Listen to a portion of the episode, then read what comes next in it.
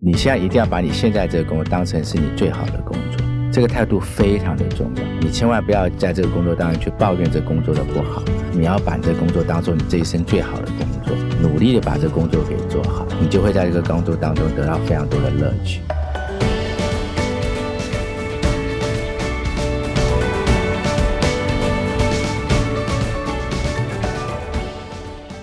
大家好，我是节目主持人杨玛丽，欢迎来到今天的哈佛人物面对面单元。本周的主题呢，要来跟听众好好的来谈一谈如何追求完美的职癌与人生规划。尤其呢，这个对刚出社会的新鲜人哈，在刚好呢，在你们最年轻、正要进入职场的时候，可以来听到这一期也是非常好。但是如果你现在还已经在职场，当然你要更要了解这个主题对你的影响，跟做好圆满的职癌跟人生规划，到底应该怎么做。做呢，任何年纪来学习都不嫌晚啊！所以我已经一连四天呢，分享《哈佛商业评论》的好文章。每个礼拜五呢，都是听众最期待的人物面对面单元啊，人物的访谈，邀请到一位专家来分享这一个主题他的看法与想法。那今天呢，邀请到我们的节目的贵宾呢，是前政治大学校长、财务管理系的名誉教授周行一周老师。那周老师呢，跟我们《哈佛商业评论》也非常的有渊源啊，他是我们繁体中文版啊编。级委员会的召集人周教授，所以我们首先呢邀请周教授来跟我们的听众打个招呼。好，大家好。哈帕工商时间，哈佛商业评论领导者个案学程，全新六大商业决策议题。现在你不必飞出国门，就能在台湾体验到哈佛商学院必修的五百堂个案教学训练。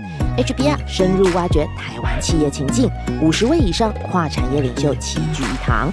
带您沉浸式体验多面难题，将实物和知识完美结合，助你强化商业思维，提升决策胜率。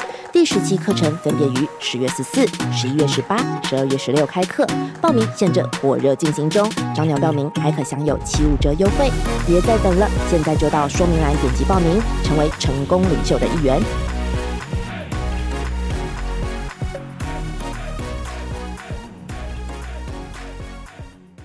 我来介绍一下周老师的背景啊，周教授是正大啊本科毕业的，气管系毕业的，后来到美国呃印第安纳大学呢念的是气管硕士以及商学博士，也曾经在美国任教三年，那非常想要回来回馈母校啊，所以后来就回正大教书，一路做到校长啊，非常了不起。那同时呢，周老师也是啊理财啊财经界非常重要的专栏作家，也出了好多本书。那今天呢，为什么今天这个主题这一周主题要邀请？周教授呢，因为周教授刚好也在我们的集团出了一本非常有影响力的新书，叫《一生金钱无语平衡理财法》。那这一本书呢，其实看了以后，哇，看了这个书名，各位听众会不会很向往？一生 金钱无语啊，平衡理财法。那事实上，老师不是只有在谈理财，或者是说要解决大家理财的问题啊，是这本书的目的是要来解决大家对理财的迷思啊，对财务的迷思，然后让大家可以真的比较放心的去。追求比较完美的职爱的发展以及人生的规划哈，所以我们今天要来好好的跟老师聊一聊，为写这本书的初衷，以及这一本书所谈的一些理念，到底我们可以怎么应用哈？我首先大家就问第一个问题：为什么老师想写这一本书？那老师以前也都是出过一些理财的书啊，把 Life 理财学、不理财也发财等等。其实老师已经有好多理财的书，那这一本跟以前又有什么不同？好。呃，就像玛丽刚刚讲的，其实这本书的书名啊，大概就已经呃反映了我想写这本书的一个动机哈，就是呃一生金钱无余，平衡理财法。那呃无余的意思就是没有烦恼嘛，嗯，对不对？那平衡的意思就是说，我们呃要在各种不同的人生面向去得到平衡。所以其实这本书的目的是要帮助人经过理财。他不要为金钱去烦恼，然后呢，他可以努力让他的人生呢得到平衡，然后呢，他可以得到快乐啊。那这个书呢，它的目的在这里。那我们就先谈一下为什么会就是叫做金钱无语哈。嗯，这个呃，我们比较常听到人家讲的有关金钱无语的想法，在台湾叫做财富自由。可财富自由对很多人它是一个模糊的概念。那么，什么叫财富自由呢？所以一般人的想法当然就钱越多越好嘛，对我越多我就越自由，right 哈。那么，所以呢，很多人就会想说，那我要怎么样能够钱多一点，让我能够自由？但是我们并不知道我们需要多少，所以呢，我们就想要越多越好。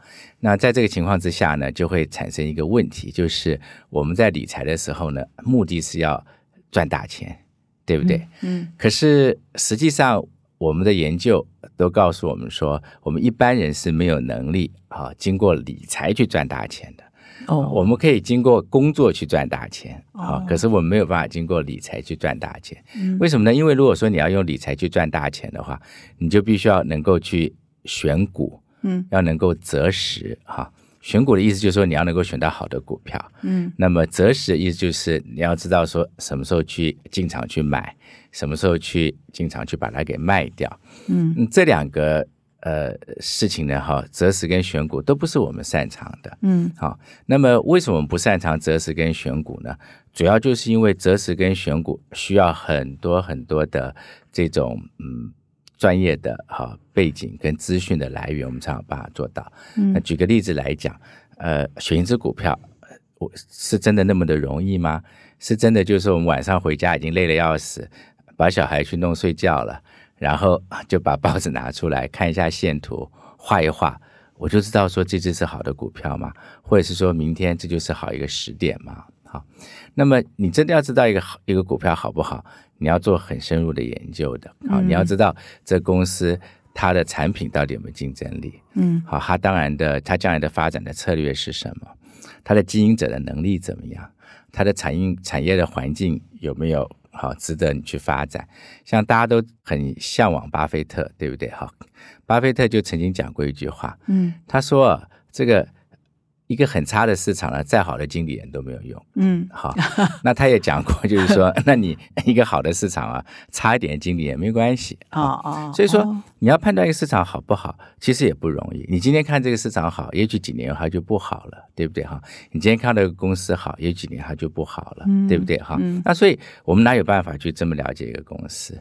所以假设我们只看本益比，哦，这个它配息多少，股价多少，我就去判断一个公司它好不好的话，那当然是非常的危险的。嗯，这就是为什么我们的研究都告诉我们说，我们的这个一般的散户哈，就是我们一般的投资人啊，散户有点不是很尊敬的名称哈。嗯那么只要呃他投资越频繁，就交易的次数越频繁呢，那么他赚的钱越少。其实这也是客气的讲法，其实经常是他赔的钱越多，你知道吗？哈。越理越惨就对了。对，好，所以我们研究告诉我们是说，像呃有国外的学者跟我们国内的学者合作，就做过研究，就其实我们台湾的这个呃散户呢，他平均的报酬率可能是负的，对不对？哦，好是哦，对，那所以所以换句话说，这个就变成对我们来说呢，它是一个不好的一个投资方法哈。那更不要讲你你所谓的叫做短线进出了。短线进出的话，你就会变成你要很了解时点。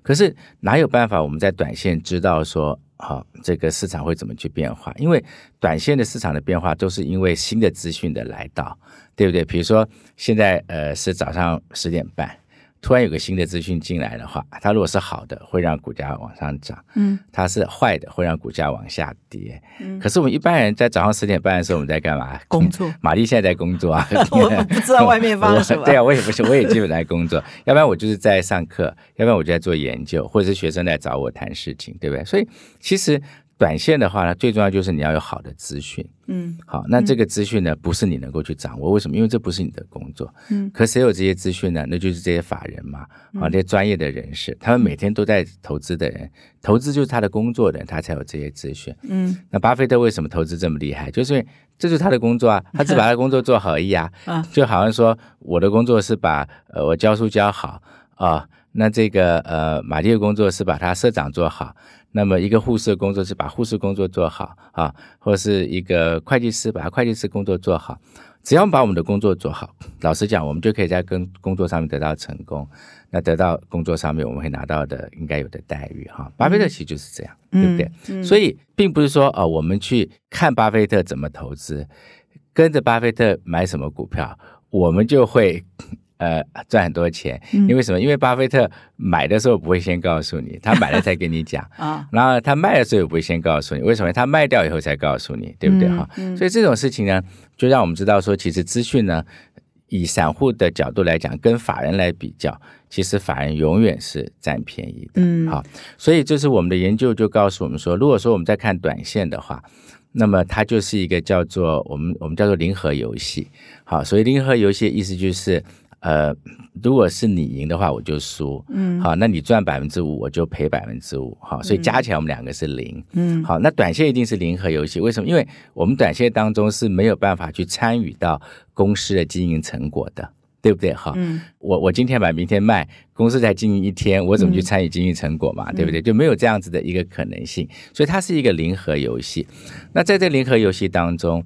那么，如果说法人他有机会赢的话，那输的就是我们嘛，对不对？所以在短线当中，因为法人他有非常强的资讯优势，嗯，好，他有非常强的这个呃专业的分析能力，嗯，好，所以当然散户就会去输了，嗯，所以散户比较有机会的，实际上是在长期。为什么？因为长期的话就不一样，长期它就不是零和游戏，嗯，长期的话，因为经济是成长的，嗯，对不对？哈，嗯，呃，虽然说今年台湾的经济成长率只有百分之一点五。啊，我这整年来讲，可能大概就只有百分之一点五，可是我们还是有百分之一点五的成长啊，对不对？有时候我们成长多一点，啊，有时候成长少一点，嗯，好，这就是为什么股市的报酬率呢，平均来讲都是正的，嗯，好，我们很多投资人可能不晓得，呃，从民国五十六年哈，就是一九六七年，好，我们上次做的研究到两千零一年为止哈，你会我们的这个投资报酬高的不得了啊，如果说你把你的这个配息哈，每一次配了息之后再投入到市场里面，你的报酬率可以是百分之二十六左右，平均每一年哦。嗯，所以我常跟人家讲说，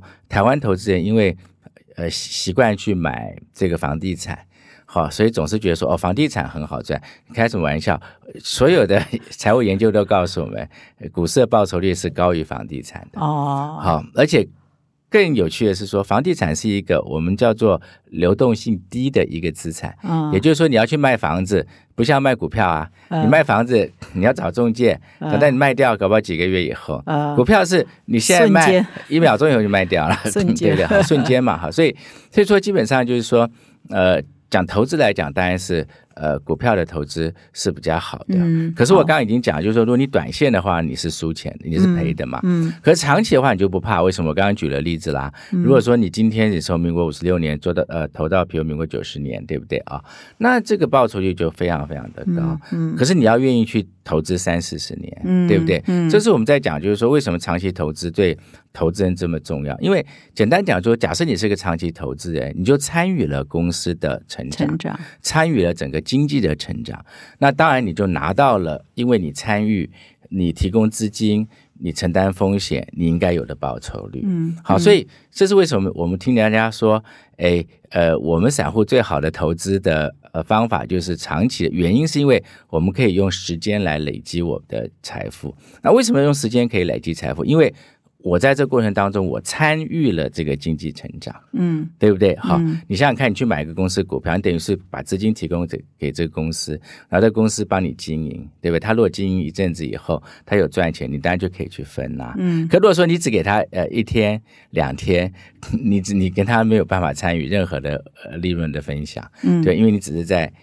想要一个非常短线的一个报酬，那你就不会赚钱。所以我非常谢谢周老师，一开始就破题打破了很多理财的迷思，就是用理财赚大钱，要先告诉年轻人不可能，不可能啊，因为你你的专业不在这里哈，除非你去巴菲特公司上班，就这 是吗？类似这样，就类似这样啊。然后选股择时哈，这个也非我们专业。然后呃，长期投资啊才是比较稳健的。然后它比房地产，其实事实上根据选。各种研究是更好，全世界都是这样。所以老师一开始就打破我们一些理财的迷思哈。还有什么迷思？我们一般人还有什么迷思？好，那接下来就要讲下来，就是说，呃，好，我把刚刚的事情再讲一句话，就是说。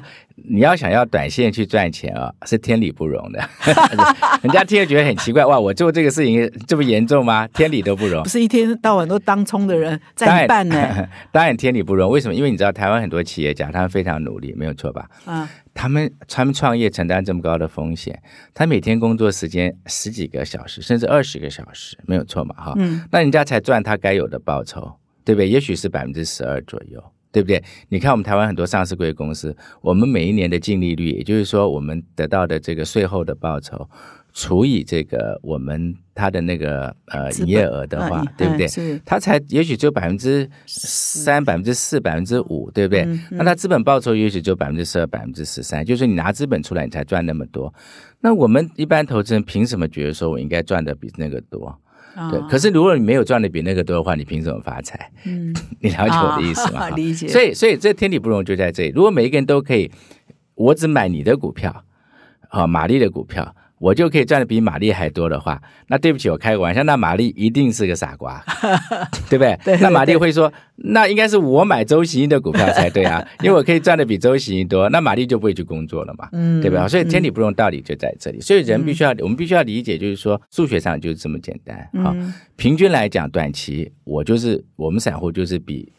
好，拿到的是平均下面的，嗯，好，法人是拿到平均上面的啊，那所以我们当然是不好的，嗯。那另外一个迷思就是我刚刚要提到这本书的书名了，就叫做《一生金钱无语》哈，嗯。那么既然我们没有能力，就是说用理财去发大财的话，那我们在讲金钱无余这个概念是什么？那我怎么样得到财富自由呢？哈，其实。我们真正的财富自由啊，其实并不是来自于说我有非常多的钱。好，我们想要很多钱，那是因为我们心里面担心嘛，我钱不够，对不对？好，那我就举一个例子，就我现在有一些同事们，你知道，我们最近几年我们的退休金其实被砍得很严重啊。大学教授，我本来想用比较温和的话，就 调整的很严重，大概是六成，就我觉得大概被砍了三成多了哈。好。那其实我以前有些同事会说：“哎呀，我六十岁就想早点退休算了哈，因为时间差不多。”可是现在其实很多学术界的朋友们就不退休了，对他们就担心到届龄再退，届龄太退，而甚至有时候会想说：“我可不可以再延？呃，再延，延到可以七十？”其实这个也反映到就是大家对于未来的这种嗯紧呃焦虑焦虑嘛，对金钱，因为通一直通膨，对不对？而且我们来教书的时候，我们。本来呃认为我会拿到这退休金，那突然退休金少这么多，那一定会焦虑嘛，对不对？好，那所以其实我们的焦虑就来自于说我们不知道我们钱多少才够，对不对？哈，所以呢，呃，这本书就要强调就是说你要做理财规划，嗯，理财规划就是说你在理财规划当中，你去了解到其实你需要多少钱过你要的日子，对不对啊？那么我们人的一生呢，都有很多的呃。想要追求的目标嘛，对不对哈？尤其像今天，如果说我们 HBR 的听众里面，可能呃三十岁、四十岁、哈五十岁，对不对哈？嗯，你已经是在职场里面，有的是已经非常有成就，有的是正在刚开始去努力，对不对哈？这时候你就要去去去去了解一件事情，就是我们理财的目的呢，是去帮助我来达成我这人生当中我想要的理想，对不对哈？比如说，我希望我在职涯当中我能够做到什么？对不对？好，那这件事情的重要性呢，才是最重要的。因为我一直跟大家讲，我说我们的所得是来自于我们的工作的，我们没有办法从理财上面发财，我们只有从工作当面能够让我们的所得增加。嗯，那么我看到的人，就是真正的老讲发财的人，都是从所得来的。嗯，我们以最好的例子，就台湾的这个呃最厉害的专业经理人之一哈。那么就是张忠谋先生，他已经退休了嘛？张忠谋是一个专业经理人呢，没有错吧？嗯，他就是靠专业经理人，他把他的工作给做好，好，那他从这工作当中，他得到他该有的报酬，对不对？好，所以你看，他可以累积这么多的钱，他还可以去呃捐钱给他的母校，那这就是这个道理嘛。所以今天我们必须要理解说，其实我理财的目的是帮我去。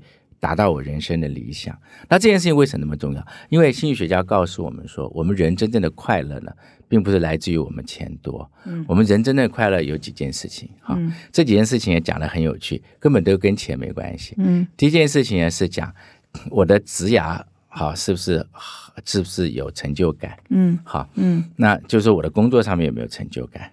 第二个就是说我是不是家庭上面，我在家庭上面得到。好，家庭上面的这种呃精神上的慰藉，这非常重要，对不对？第三就是我的身心是不是健康？我想身心健康这事情大家都我不需要多讲嘛，对对，不相信明天明天你感冒一下看看，对 哈，你就不舒服嘛，对。好，那家庭跟职涯，哈，非对我们是非常重要的事情，对不对？所以这三件事情呢，其实是让我们人生快乐非常重要的关键因素。好，所以我们讲平衡理财法这个书的名，字要讲说我怎么样经由理财让我能够得到平衡。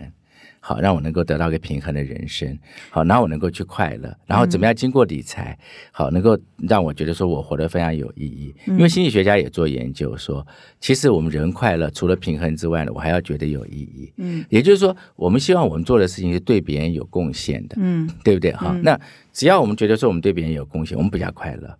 对不对？因为人就是这样嘛，对不对？哈，因为我们觉得我们对别人有贡献，那别人一定会比较赞赏我们，对不对？好，那我们当然会比较快乐。如果说我们在工作上面哈得到别人的肯定，我一定也比较快乐，对不对？我们回家之后，好觉得家庭呢哈和乐，对不对？好，不是一回家呃就是一个很不愉快的环境，我当然会比较快乐。所以理财竟然不能，既然是不能够让你去发财的话，那理财的目的就一定是什么？它应当是要帮你去达到一个平衡跟一个有意义的人生嘛。这本书的重点就在讲这件事情，就是说。你只要不要想用理财去发财的话，如果你要用想用理财去得到个平衡跟有意义的人生的话，那是非常非常简单的。嗯，那老师，你的理财的定义会不会呃这边要再把它厘清一下？就是你刚刚有强调说，从工作所得啊才是我们正常的报酬，才会呃，然后其他的条件都很快乐。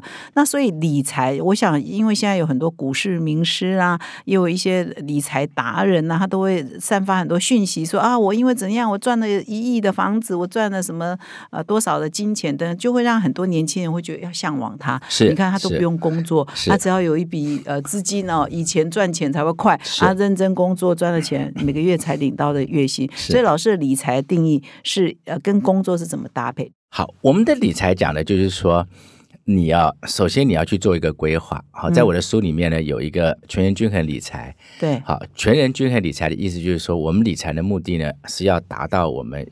用我们的整个人生来看，嗯，所以它不只是金钱，对吧？它牵涉到我们的家庭、我们的职涯、我们的健康，还有我们人生的意义，这叫全人。均衡的意思，就是说，你在这几点当中，你要得到一个均衡。啊，你不能够说拼命的工作，忘记健康了，对不对？所以，那你绝对不会 happy 的观念里，哦，那当然，那当然好。但你绝对不会 happy，对不对？我们常常听人家讲说，工作因为工作把身体弄坏了，对不对？哈，好，那这个当然也不好嘛。所以说，我们讲全员均衡理财的意思，就是说，我们怎么样理财，让我们人可以均衡，同时我们可以达到我们人生有意义，对不对？好，那这个听起来有一点点抽象，那我就要解释给大家说，这个太容易做得到，嗯而且是我们做得到的。嗯，怎么讲？就是说。呃，在我的书里面有讲到全员均衡理财里面有个非常重要的呃一个法则，叫做八喜投资法则。嗯，好，八喜就是呃呃数字那个八，喜就是喜乐的喜哈。嗯，那为什么叫八喜呢？因为我这本书的名字我是觉得还蛮有学问的哈。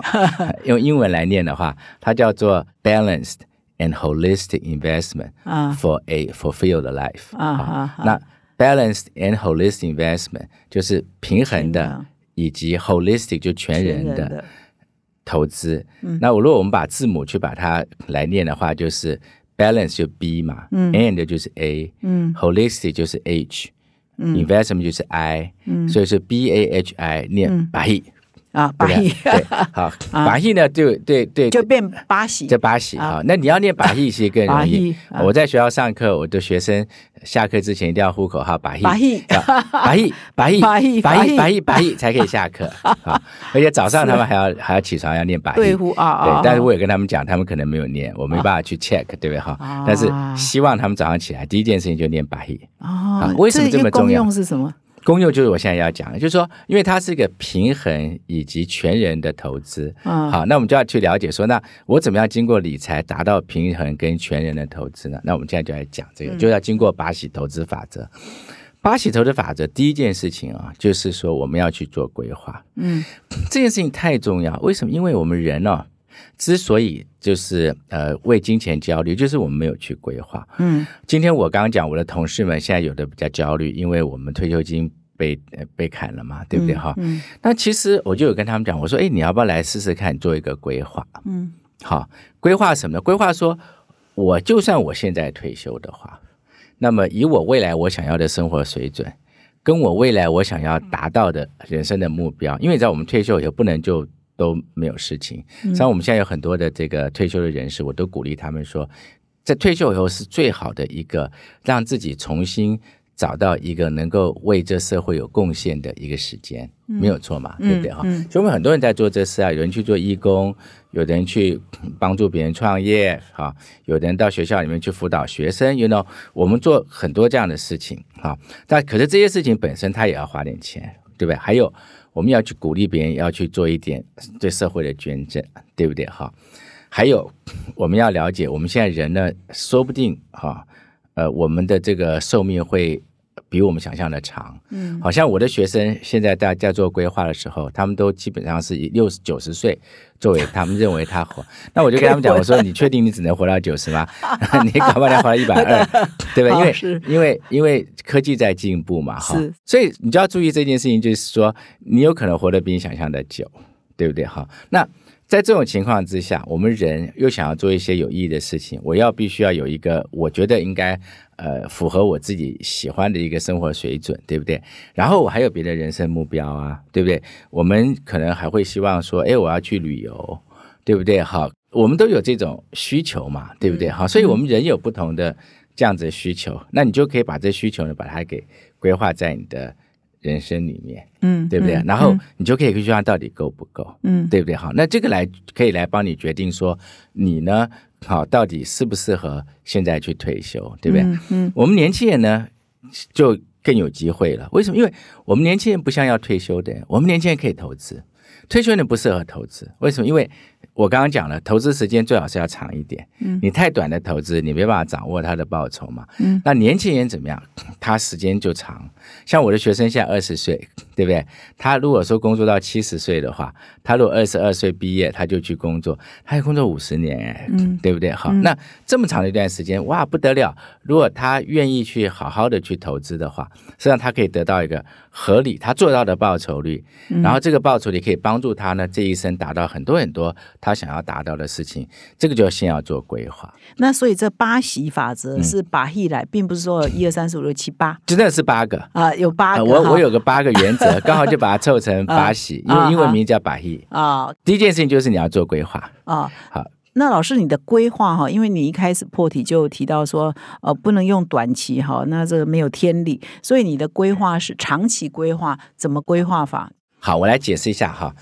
我们所谓规划的意思，就是其实你用呃，我我设计了一个系统叫行衡全人均衡系统哈。嗯。那行跟衡那个比较呃，有时候念起来比较长，你就直接叫全人均衡系统。OK。如果你有兴趣的话，你就打全人均衡系统，你就可以上我的网站上就会看到。好，这个系统啊，它就帮助你做一件事情，就是说帮你去模拟你未来的人生。嗯。好，模拟哈，模拟的意思就是说，我现在有这样的收入。而且你可以去按照你的收入的这种，你要多细的去模拟都可以，你要去比较就是粗略的模拟也可以哈。你可以把你的收入跟支出好去模拟一下，说我未来可能会怎么样。你同时呢也可以去把你的资产现在列下来哈，然后呢你也可以去规划说你未来你想要什么样的生活哈，然后呢你会得到一个。在你的收入跟你的财富状况之下，你要得到的未来这样的一个生活，你需要一个多少的报酬率可以达到？好，那这件事情就是全员均衡系统帮你做的第一件事，就是让你可以找到一个报酬率。好，这个报酬率呢是可以达到你想要的这个人生。好，那我要说明一下哈，就是说书里面有一个非常强调重要的一个观念，就是什么观念？就是说。我们人一定要脚踏实地，脚踏实地就是说我们不能够好高骛远，对不对？好，我我们绝对不能够说哦，我做了模拟以后我就变比尔盖茨了啊，那没有道理嘛，对吧？哈，好，我本来只一个月赚五万，现在我变一个月赚五十亿，对不对？那没有道理，对吧？哈，我们在讲其实是说，我们人如果说愿意去呃脚踏实地的话，哈，那我们第一件事情要做什么？我书里面有讲到，就是我们必须要去先接受自己的生活水准。我们人一定必须要能够接受现状，好，然后从现状里面去进步，这才是有意义的。对，就像说，我现在数学考六五十九分，对不对？哈，我必须要认知我就是五九分啊，然后我才有办法去进步到六十分、六十一分、六十二分，对吧？哈，那所以认知我们的现状，就是在这模拟里面就可以看得到，我的现状就是这样。那在我这个现状当中，我要得到一个这样未来的生活呢，它是一个什么样的一个生活？好，那未来达到这样的生活，好，那我可以好需要一个什么样的报酬率？那你刚刚提到的这种所谓的均衡跟呃我们做人的理想跟意义呢，就在这个模拟当中你就涵盖进去了。嗯，我要在家庭上面花多少钱？对哈，我要在子女教育上面花多少钱？我退休希望花多少钱？我希望我自己花多少钱去进修？我要不要去创业？对不对？好，那这些东西呢，都反映了你对于。你的人生还有你人生的各面向的思考，嗯，好进来的一个结果，对不对？哈，所以这一个重点就是不是只有规划理财，还规划其他人生，这个是人生规划，然后理财是其中一环而已。是的，所以我把名字叫做人生理财规划的目的就在这，它是个人生。可是我们人不可以没有钱啊，嗯，我们要讲讲实在话，就是说，今天假设我我没有钱的话，我今天中午连饭都没得吃。没有错嘛哈，所以其实我们是需要有钱过日子，嗯，好，但是我的意思就是说，我们怎么样在我接受就是我现在这样的生活水准，然后以现在的生活水准去进步是非常非常重要的。那我就跟学生在上课的时候，我特别强调这一点。你知道，我们的学生啊，呃，有的是对自己就是比较怎么讲，比较谦虚一点，或者比较保守一点哈。他们在定就是他们未来认为他的所得会增加多少的时候，你知道这个系统非常有弹性，你可以在不同的年龄的时候有不同的所得成长的哈，你这个是可以去规划。比如我举例子啊，我在商学院，你知道我们商学院有的学生他们毕业以后会去做会计师，对不对？会计师这工作是有趣的，你前面几年到事务所去的话，你比较辛苦，为什么你要去砸账？好，这基本功夫的锻炼嘛。那那时候你你的薪水真的比较低，而且真的是钱少事多离家远，没错。而且三更半夜，哎，对对，有时候你要查账查到晚上很晚。可是如果你真的做得好，你也很认真做的话。其实你会慢慢升，尤其通常待十几年、二十年，比如你在四大事务所的话，你就会生成所谓的叫做呃呃合伙人 partner，嗯，那你的所得马上要增加很多了，嗯，所以要熬过那个阶段，对对，所以你那个所得的增加就不是什么百分之二、百分之三，你可能一增加就百分之十、百分之二十、百分之三、百分之四十，对吧？哈，可是我们有的学生在规划，他就说，哎，我这辈子就只有增加百分之二。每一年都百分之二，我说你太小看你自己，你怎么正大毕业生有没有搞错？你懂我的意思吗？所以，所以我的意思就是说，你们就是说，可是在这个规划里面有一个有趣的地方，就是我刚刚讲到的平衡呢，就是说，如果说你真的能够去思考你未来的职涯的话，你可以把这个反映在你的那个。呃，薪资的成长的话，老实讲，就会发现一件非常有趣的事情，就是你只要多成长个百分之一，你本来认为是百分之二，你把它变成百分之三好了，你就会发觉它对你的未来的生活有非常大的影响的，对不对？因为，因为。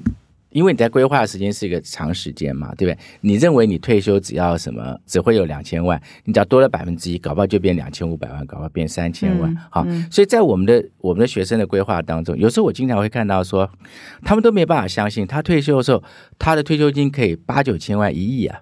哇塞，对不对？而且我看他的规划是合理的，不是说自己随便乱填一个数字。No，就是说，哎，他们学生很可爱，他们真的去规划的时候。只要他要买房，他还会真的去看说我要在林口的哪里买一栋房子，现在是多少钱？然后他说要多大，他就会研研究啊。然后说他认为如果按照房价会这样涨，要多少钱，对不对？然后他说要买一部车子，他就会把这车子照相照给我看。嗯，好，就在网络上截个图，说现在这个车子现在是值多少钱？嗯，你现在知道我的意思吗？就是说他们是很实际在做这个规划，不是随便乱讲的。那我们这个系统里面还可以帮助学生去了解一件事情。我说你们呢要了解。买房子不是你想象那么困难，你只要愿意去以旧房换新房就好。嗯，所以旧房换新房意思就是说，我一开始的时候我买个小一点的，好，等到我家庭成员人数多了。我有小孩或什么，就保养大一点的，好，再这样的。那我们这个系统可以帮你做旧房换新房这样的规划。嗯，你只要说我要旧房换新房，他就会帮你去规划说，那你你你你你的这个还帮你把那个贷款给还掉，你大概会怎么样的情形？哈，所以你很容易在这个系统里面看到这些事。它也是可以随时更新嘛。我它随时啊，每年再来跟我假设我最近升迁了，有调薪了，哎，我再重新下参数哈。然后或者我最近要结婚了，我在呃预备生小孩了，我再重新。调整我那个随时可以调整的哈，嗯，你讲的重点其实就是这件事，就是我们人生啊，这英文现在很就是有一句有个字叫 fluid，f l u i d，嗯。就是说有点像水一样，嗯，啊，水你流知道动，这个它是流动的嘛，嗯。哈、它很软，可是它是流动的哈、嗯。人生也是一样，我们都在流动当中，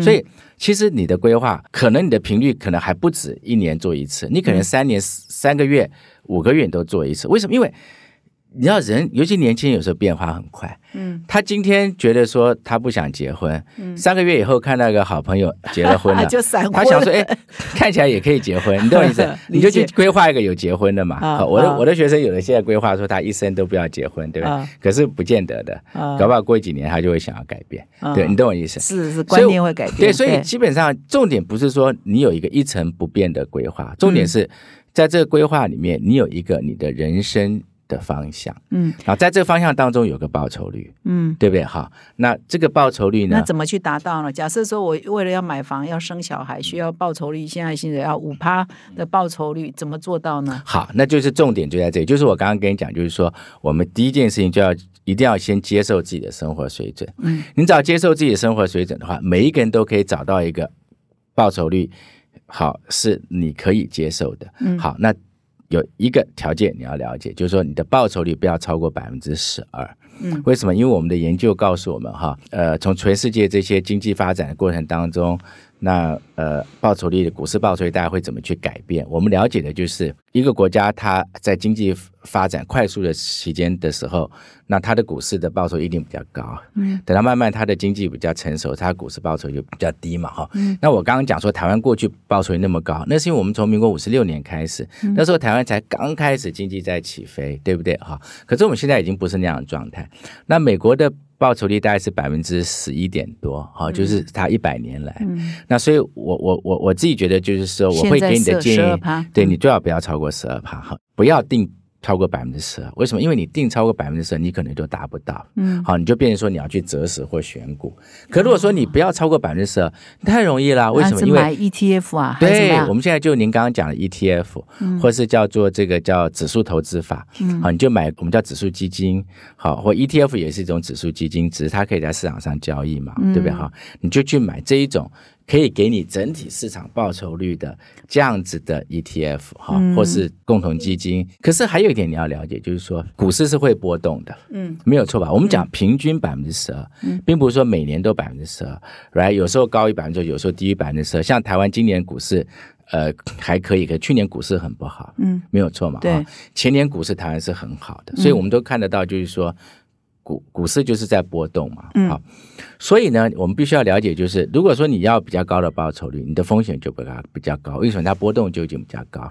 所以呢，系统会教你说你要做资产配置，嗯什么叫资产配置呢？就是说，当你找到一个报酬率之后，好，这个全员均衡系统就就会让你去做一个资产配置。这资产配置就是让你在市场跟呃定存之间做配置。好，那台湾因为没有呃比较方便的这种可以投资在呃债券的这种共同基金的这样的状态之下，那定存是一个蛮好的一个一个一个投资标的，因为它没有风险，可它报酬率低嘛，哈。才一等，对啊，现在在一点三、一一点三、一点五啊，比比通货膨胀还低。对啊，对啊 但是还是可以的可。它还有你你总比没有好嘛对啊，它稳健，因为啊它安全嘛，对吧？好啊好，所以我们随便讲好了。假设你你不太愿意承担太高的风险，那你的目标报酬你就不要定百分之十二，你就可以定说好，我定个百分之六好了哈。那我们假设啊，定存的报酬率是零好了，当然不是啊，我们假设 那那我们假设说我们的市场可以给我百分之十二，那定存是零，那你这种。假设你的报目标报酬率哈，就是你的理财规划的结果，你是要百分之六的话，那就非常的简单啊。那系统就会教你说，那你就是把百分之五十的钱去投在我们刚刚讲的那种指数型的呃投资里面，可能是一个 ETF，然后百分之五十放在定存，好那你平均来讲就会得到百分之六。那这个来讲你就安全的多，为什么？因为你你会有一半的钱，它基本上是绝对安全的，可它可它报酬低，你会有一半的钱呢，它会好给你。有可能会给你一个平均百分之十二的报酬率，所以这就牵涉到说我们每一个人我的风险偏好了，对不对？嗯有的人是希望高一点，有人希望低一点。那我都会建议，假设你越年轻的话，我觉得你是可以高一点的啊，比如百分之十一啊，都是没有什么大大的问题，因为你可以去。等下我要讲一个重要原则，你可以去等嘛。嗯。可是呢，你看我的学生有的就非常保守啊，他就会有时候出来百分之三、百分之四，那我就会问他们说：“你为什么要百分之三、百分之四？”我觉得他的答案也是很好的答案，他就说：“老师，我觉得百分之三、百分之四就是我要的生活了，就够了。”哎，对，没有错。其实我们在讲就是这件事情，就是说。刚刚不是在讲所谓的金钱无语吗？我们在讲所谓财富自由吗？不就这件事情吗？就是说我在这边我就看到了，我只要一个百分之三、百分之四的报酬，我就觉得这个生活是我可以接受的。嗯，那你不就财富自由了吗？嗯，就心态上就财富自由。Yes，然后你就你就比较就是说安定心了，对不对？然后你就开始可以去做好。那我这样这是我的生活，对不对？我虽然可以接受，可是呢，老师有说。我们应该要在我的人生的意义上面，在我的生活的平衡上面多努力，对不对？好，那就接下来就变成，因为这种投资方法太简单了，没有错吧？你就不需要去花时间去择时选股，晚上也不需要该睡觉是不睡，看什么听什么的投资资讯啊？对，好，或者研究这些不需要，你把时间花在怎么样？比如说，你觉得你工作上面什么地方可以进一步去学习？多陪你的家人，right？做个运动，要不然就早点睡，早上起来做运动。我最喜欢早上起来做运动，因为我觉得早上做运动对对我比较好。嗯，所以这就是平衡嘛，嗯，对不对？所以把时间花在。让你会真正快乐的地方，嗯，不要把时间花在想要多一点钱，嗯，你了解我的意思吗？知道。可是你真正平衡以后，你看你晚上你去学一点有关工作的事情，你把工作做好了，你怎么可能老板不不不不不重视你？他怎么会给只给你加百分之二的的薪？我从来没看过一个老板很很很重视他的员工的加薪很少的，为什么？你加薪给他少，他就跑掉了，没错吧？对不对？所以基本上就是平衡。然后，那我也。我也跟这个年轻人讲，其实不管你几岁啊，三四十、五十、六十，现在按照联合国的定义，我们都是年轻人。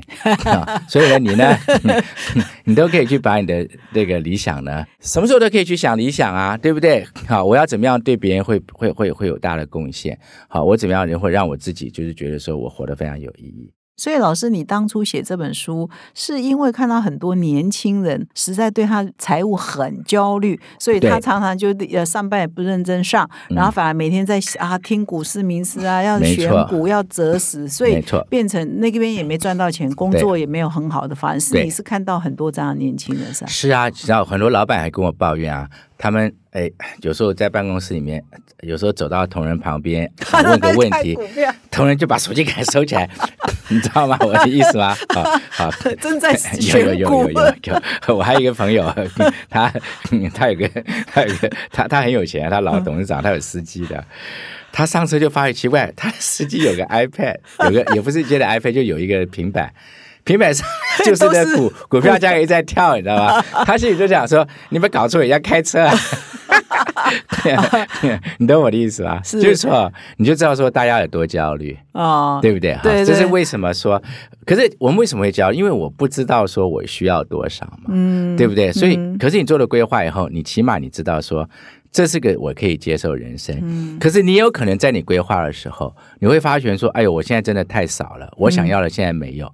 OK，重点不是说我怎么去从投资理财去拿到它，重点是说我怎么认识到我现在是这样，可是我可以去规划进步嘛，对不对？这就是我讲脚踏实地，所以我都跟学生讲说，你只要愿意脚踏实地，你现在想象你做不到的事情都是做得到，怎么可能你买不起房子，对不对？好，可是你不能够说你一开始你就要去买 什么大安区的房子，一个城堡，对不 对？那 不可能嘛，你就去买一个你负担的、你负担得起的，然后 yes，那随着所得增加，你就会发现你当然可以换个大一点的，然后可以换在你更新一点或者什么的，对不对？啊，这这这是人生，好，你只要脚踏实地去过人生，追求的是平衡跟有意义的人生，哎呀，你就会非常的快乐，嗯。可是，如果说你只是希望去靠投资理财多一点钱，要这样的能够发财的人，真的是凤毛麟角。好，第二个呢，就是就算你真的有钱了，你也不会快乐。嗯，为什么？因为你可能没有那些平衡的，嗯，这种这种人生。因为我看过很多的人，对不对？好，非常有钱，可并不快乐啊。嗯对，我们看过很多的人，他虽然说没有那么有钱，但是呢，他的他的生命是很充实的，嗯他也非常的快乐。所以，我们追求的是，我们追求的当然是一个平衡、有意义的、快乐的人生嘛。老师，你的书上除了八习法则，还有一个投资四观念对，啊，这主要在讲什么？好，这个重要的观念啊、一件事情就是说，我们必须要了解一件事情，就是我们投资的时候呢，报酬率比较重要，嗯而不是实际的金额。好，那为什么要讲这件事情？因为我们在做理财规划的时候，谈的是报酬率。我们讲百分之十二是种是用比百分比的概念，对吧，它不是一个绝对数字的概念哈。我随便举个例子哈，就是说，呃，你投资你赚了十万块，嗯对不对？好，那我投资我赚了一万块钱。好，我们一般的直觉就是说，玛丽比周教授厉害。周教授，你是教财务的，还输给玛丽，你多丢脸，嗯对不对？嗯因为你才赚一万，对可他赚了我赚10十万。可是如果说这个人知道投了一千万才玛丽投了一千万才赚十万，他才赚百分之一。我周行一呢，我投十万我就赚一万，我的报酬就是百分之10%十，对不对？所以比率永远比实际数字来的重要，对不对？哈、就是说比率才是真正的我们的。我我们能够去累积财富的一个一个一个一个数字啊，不是绝对数字。那第二个观念是什么？第二个观念就是说，你必须要了解哈，你是没办法打赢大盘的。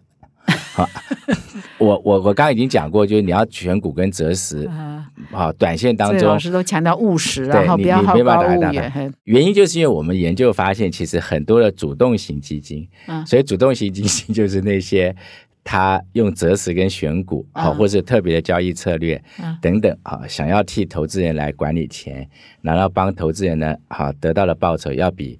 大盘来的好的一般来讲就是叫主动型基金。学术研究就是说，多数的主动型基金，它的它的这个呃报酬都绩效输给大盘。输给大盘的，而且啊。主动基金还有一个特色，就是说真的能够很持续性的比大盘好的。我所谓持续性的意义，就是说每年都好。嗯好，那这种基金的数目又非常非常的少。哦好，它有时候会比大盘好，有时候比大盘差，嗯所以它的我们就说它的 persistence 好，或 consistency 不够，对对不对？好，那这种也不多，对不对？嗯所以其实老实讲，就是说，你看专业经理人他们多少资源，嗯，好，他有资讯，他们做研究，那他都不见得要比大盘来的好。那我们散户是谁呢？那第三个观念就从那边直接就进来了，就是说，那既然是这样的话，那我要怎么办呢？我要你就跟大盘同行致远，嗯嗯，对不对啊，同行致远，致远就是啊同行的意思说，那你就去买一个给你大盘报酬率的指数型基金就好了。嗯，所以比如说那就可以零零五零啊之类的 Yes，那你的人生就就怎么样？就走得很远，很好，啊对不对？啊好，那这个是你一定可以做得到。接下来就变成说，不是所有的年轻人第一份薪水拿来以后就要就要去投资的，因为在八起投资法则里面有非常重要的一个概念，就是等的概念。嗯好，为什么这个等很重要？就是刚刚讲了，我们投资是平均报酬率，你有好有坏的呀。像去年，如果说你市场不好，你需要花用钱，然后你去年就要去卖股票，那绝对不好的嘛。可如果说你去年不要卖，你稍微等一下。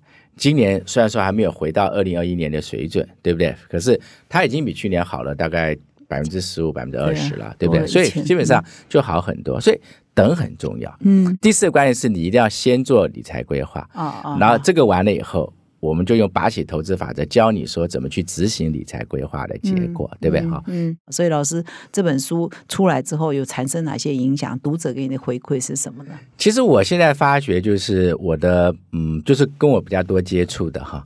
那这次当然现在我觉得蛮多人来访问我谈这个事，我就觉得很高兴哈。嗯然后我也渐渐看到有人开始在用这个系统哈，那而且用系统还有给一些建议，说这系统怎么样 可以做一些调整，对哈。啊那么，但是我也看到，呃比如说呃，跟我比较熟悉的朋友，他们就会跟我讲说，其实上他们觉得他们的小孩应该开始要这个观念，嗯然后他们自己也开始在接受这个观念，就是说，呃，我们人的财富自由哈，就是其实你现在就财富自由了，对吧？你只要有工作，嗯好，你去现在就想办法平衡你的人生，你就是一个自由的人啊。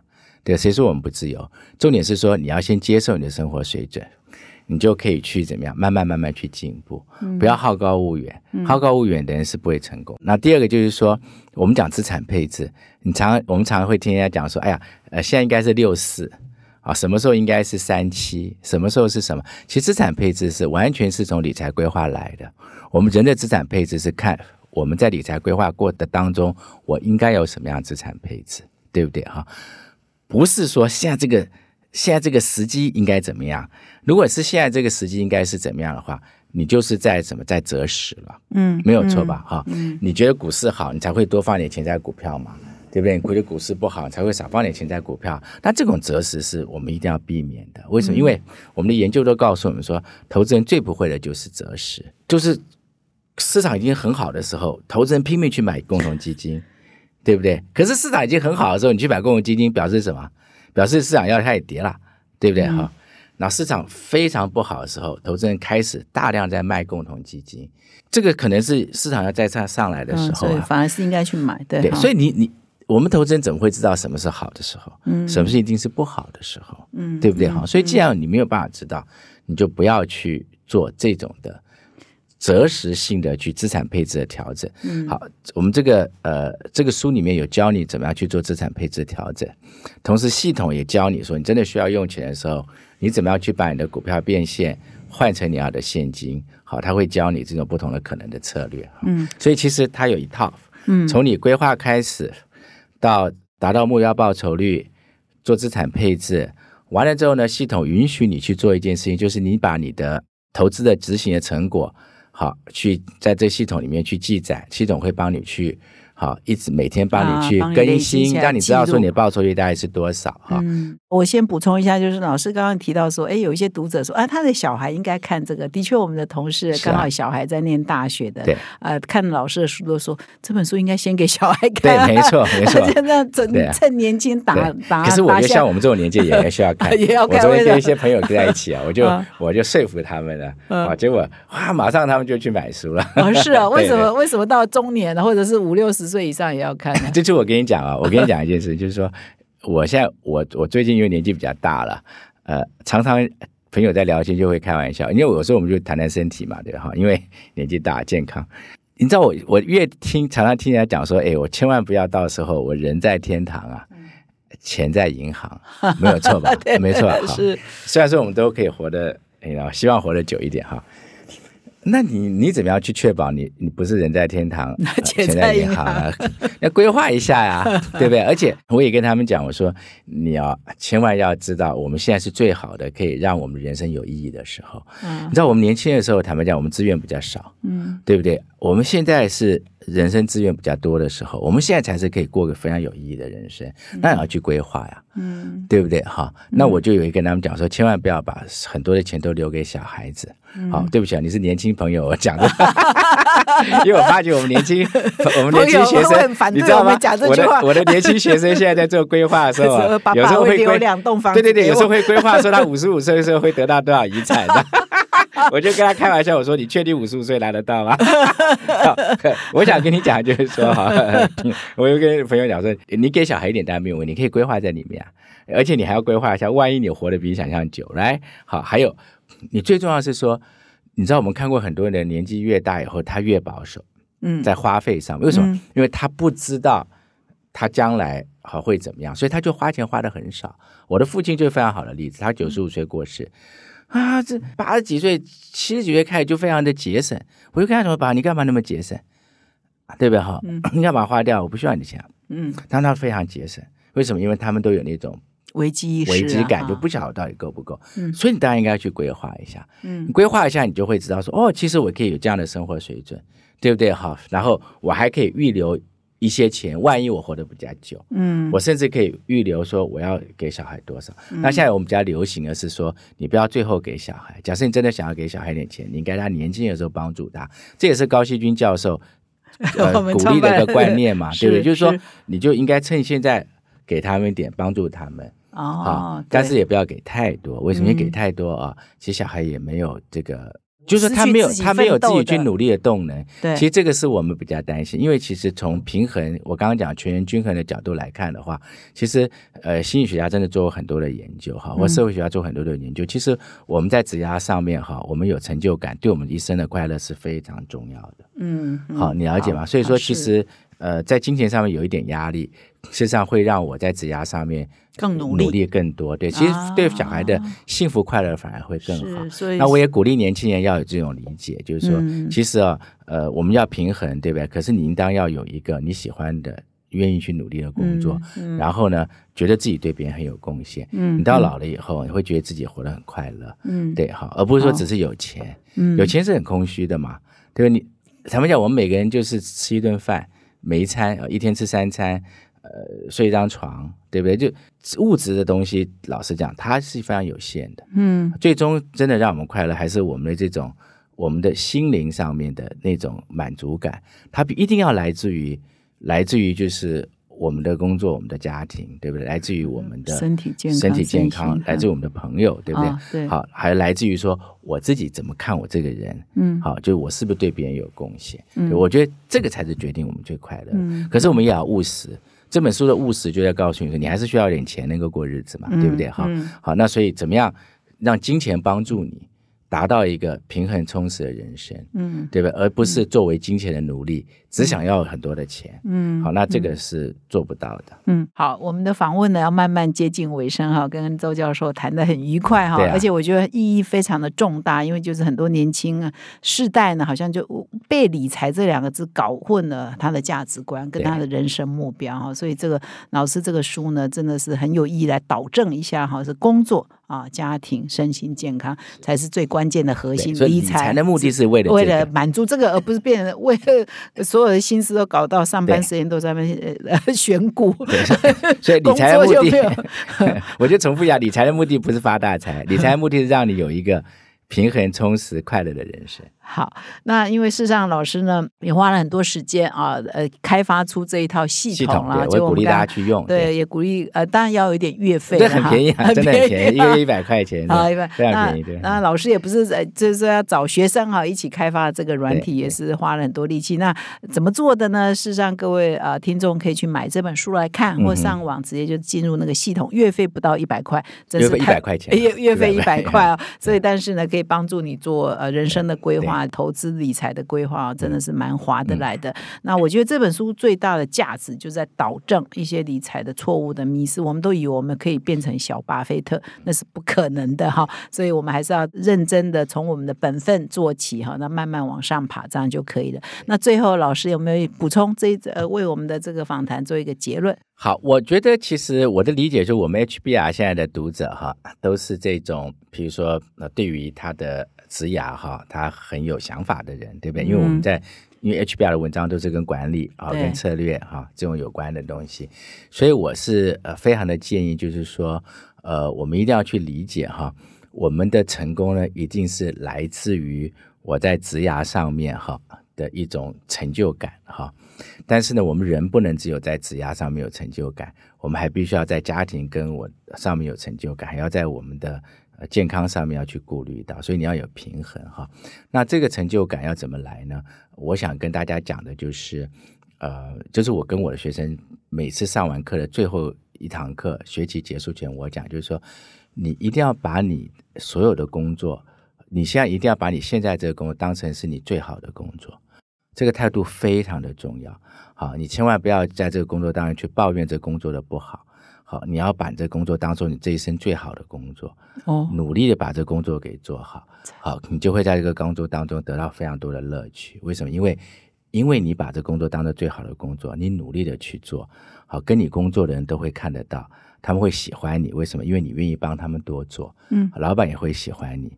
对不对？然后你的工作效果一定会很好，为什么？因为你你你认为这是你最好的工作，嗯然后你把这个工作做好之后呢，好，以后的机会就来了，嗯对不对？好，你的 reputation 变好了，你的工作就会越来越有机会，好，所以把你现在的工作当成是你最好的工作，是我可以给你的最好的职涯的建议。好，非常谢谢周老师对。我们最后是不是要把戏一下？白毅，把戏，所以老师每天白毅，睡白毅，对对对，你每天床起床都把戏起床一定要先把戏，啊 对对，那睡前也要把戏吗？最先把戏，真的那你就不会忘记。哦，是哈。为什么？？因为这有点像我们怎么讲，就是有些工作早上不是员工还要还要还对呼要还要呼口号啊，这种的嗯，这好很真的很重要。好，所以老师早现在每天把一把戏把把戏把把戏，然后睡觉前把一把一把一，我保证你将来一定是把一的。好好，各位听众知道了哈。所以我们现在结束这一期访谈，也是老老师准备好了。好，把一把一把一，对对对，好，谢谢各位听众的收听，我们下礼拜再见。好啊，祝你啊把一把一，对，谢谢，好，谢谢谢谢。哈帕工商时间。感谢哈帕精英读者热烈回响，首发邀请，仅仅两周近百人卡位。第二场哈佛个案式教学说明会紧急加开，想要深入了解运用超过百年、世界公认企业决策者的最佳学习方法吗？九月八号晚上在台北，二零二三招募最终场，这是您今年加入 HBR 成功领袖圈的最后机会，成为出手决策及必胜的领导者。点击说明栏立即报名。